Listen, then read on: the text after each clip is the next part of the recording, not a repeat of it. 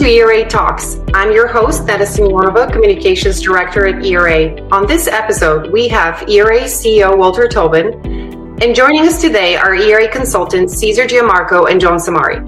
Cesar and John will discuss the value of the rep model for manufacturers. Welcome, everyone. Hello. Hello. Thanks, Neda. Cesar and John, I wonder if before we start, if you could tell our audience a little bit about yourself, your industry experience, and sort of your past and present involvement with reps. John? Sure. I'm John Samari. I spent uh, 37 years at Texas Instruments, retiring a few years ago. The majority of that time was really spent working with TI sales channel partners. I'm not an expert on reps. I've never been a rep, but I hope to be able to bring some expertise on what a manufacturer is looking for from their sales channel partners. Perfect. Thanks, John. Cesar, tell us a little bit about yourself and your background. Yes, Walter. Uh, again, Cesar Giammarco. I'm a born, raised, and resident New Englander, specifically living in Rhode Island. I started in the electronics industry, coincidentally, the same time John did 37 years ago, with a small temperature sensing company, Elmwood Sensors, and stayed with that business through three mergers and acquisitions. The last acquisition being Honeywell Sensing and Controls in 2002 I was a lead on the team that integrated the rep model into that business and led the North American selling organization until my retirement in 2015. In all those years, my primary responsibility was integrating and managing rep networks. And since I retired, I've been working as a consultant for manufacturers, assisting them on optimizing their rep network, and also have had the privilege to consult for ERA and its activities to support and facilitate manufacturers' reps. Perfect. Thanks, Cesar. John, I wonder if you could tell our audience how you and Cesar arrived at the different attributes of the rep model value proposition for manufacturers. Be happy to, Walter.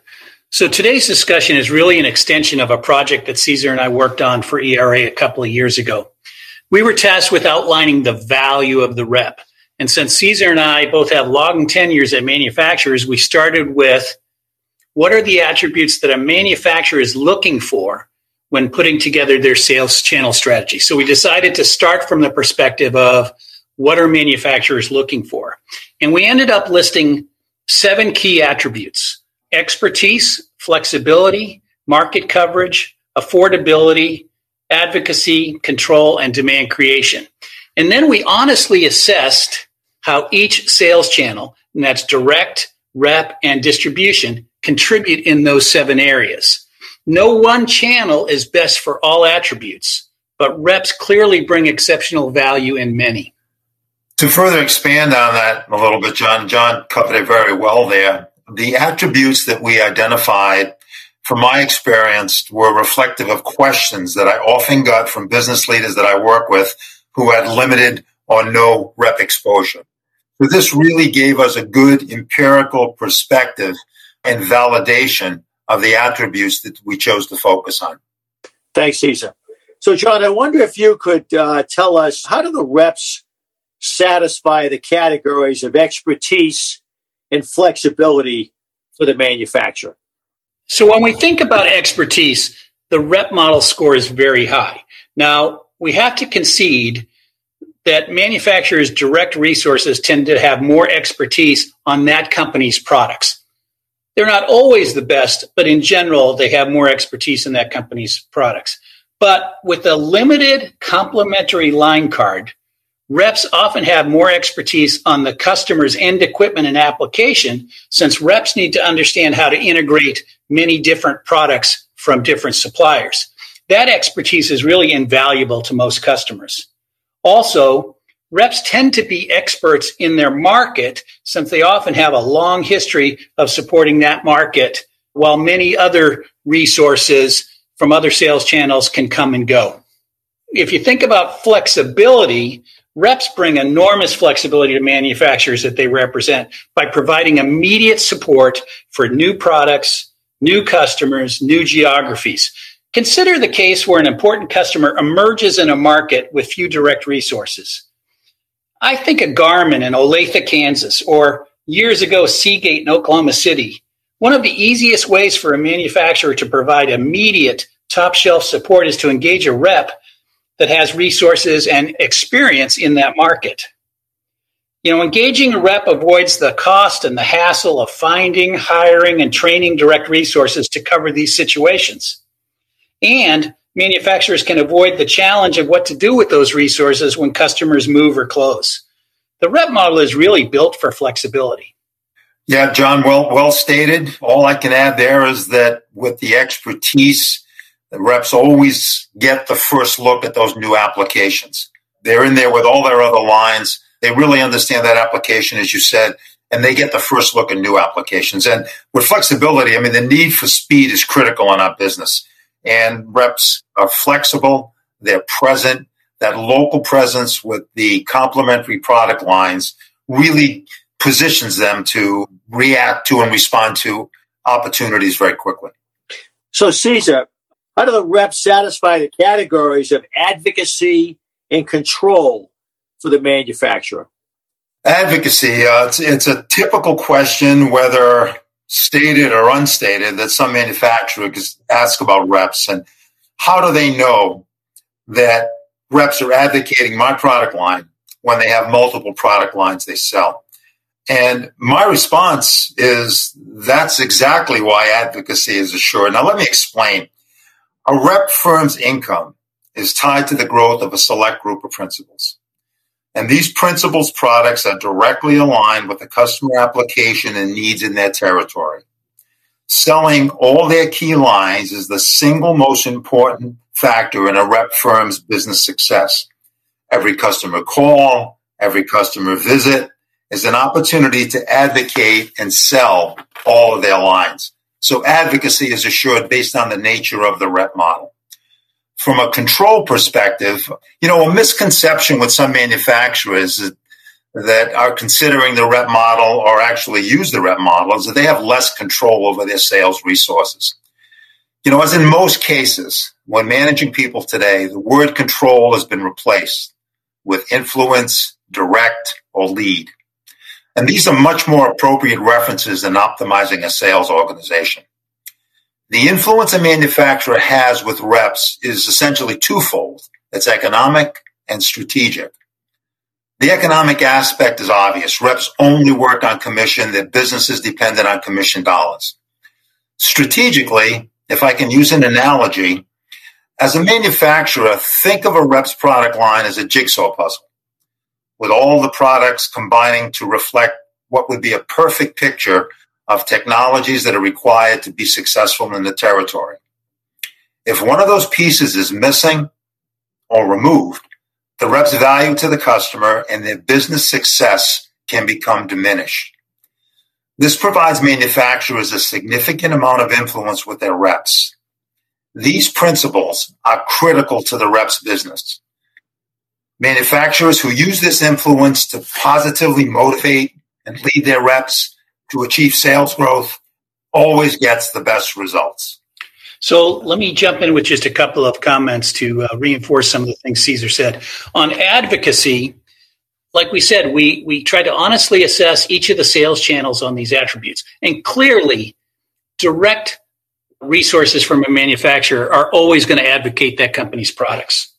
On the other end, you have the distribution channel with three, four, five hundred lines. It's difficult for the distributors, not being critical, just being honest, to advocate any one supplier to the degree that the manufacturer would. And the reps are in between, much closer to the direct resources with, with maybe 8, 10, 12 different manufacturers. Advocacy is really a plus for the reps.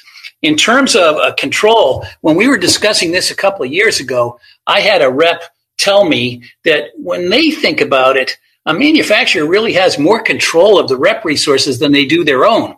If they have a problem with a direct resource, there's a whole process they need to go through with HR and improvement plans and, and phasing somebody out. With a rep, a 30 day plan to fix the problem gets jumped on right away because of the nature of the relationship. Great. Thanks, John. John, how do the reps satisfy the categories of market coverage for a manufacturer? When we looked at this by evaluating all three sales channel elements direct, distribution, and reps. If the goal was simply to have a place where customers could buy product, have it shipped, collect the money, then the distributors do that very, very well and can cover the entire market. But if a manufacturer's goal is to influence designs, have strong advocacy of their products, the reps do that very, very well. The rep model can provide coverage of local customers and ownership of distributor activities and results. This eliminates the need for a manufacturer to deploy direct resources without losing the focus and the advocacy that they need. Cesar, anything you'd add on market coverage? Yeah, with your, uh, you know, you, you've covered it fairly well, John. My only comment would be to emphasize the fact that the complementary and comprehensive product lines that a rep has, the suite of technologies most appropriate for the territory it covers, guarantees that all key accounts and major markets will be covered in that territory. Perfect. Thanks, Cesar. So, Cesar, what about the categories of affordability and demand creation. How does a rep satisfy the needs of a manufacturer for those two categories? Well, affordability, I mean, that quite honestly could be a dedicated podcast on its own. But from that perspective, think about it this way manufacturers' reps essentially provide the financing of the sales effort for the principals. Again, reps are only paid on commission on results. If you look at the burden cost of a single direct salesperson, that could easily exceed $200,000 per year. And that's just one person. With a rep organization, a manufacturer gets the benefit of multiple sales people plus inside sales support, distribution support, lead follow up, and all the other things that a rep provides. And another important cost benefit to manufacturers that can often be overlooked when thinking about the affordability of a manufacturer's rep versus a direct employee is hiring, training, and retention. I saw a report on LinkedIn by the Bridge Group. The average B2B organization salesperson turnover rate is 34%. The average tenure is 22 months. The average time for a direct salesperson to ramp up to productivity has reached nearly six months. And that doesn't include the recruiting costs, which average around $20,000, training, which could be anywhere from five to $8,000. So adding all that up, six months to generate sales after they're onboarded and trained. The employee's gone in less than two years. Basically, a company barely gets its money back on the investment in its direct employee. Again, a strong consideration when thinking about the affordability of manufacturers' reps. And most manufacturers' reps have great success and long term employee retention.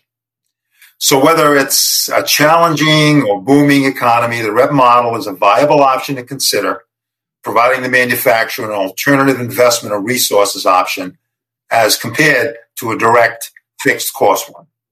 Now, on the demand creation side, manufacturers reps are an ideal sales model for demand creation. And, and there's four specific reasons which I'll get into. The opportunity pipeline is the fuel that drives the growth engine of a manufacturer's rep. First, local market knowledge. They have a finger on the pulse of demand activity. Second, and an important benefit of manufacturers' reps is the complementary lines provides them access to customer applications in the very early stages. Third, most of their principals generate leads. And as I said earlier, reps want to sell all lines at every sales call. So principal A benefits from leads from principal B and so on and so forth. And, and that dynamic is missing with an exclusively direct sales model. And fourth, if the manufacturer uses distribution, the multiple shared line collaboration with distribution, POS sharing, first time buy reports, that's another key that opens the door for reps to create demand for the manufacturers. Walter and Cesar, let me just add a couple of comments here. On affordability, when we looked at this study and paused on the affordability angle, what we concluded was you really need to take a very thoughtful look at that, the affordability. And you need to consider what is flexibility worth? What is expertise worth? What is advocacy worth? What are all these worth? Really look at it holistically that's something that hadn't jumped out at me before we did this study. Great. Thanks, John.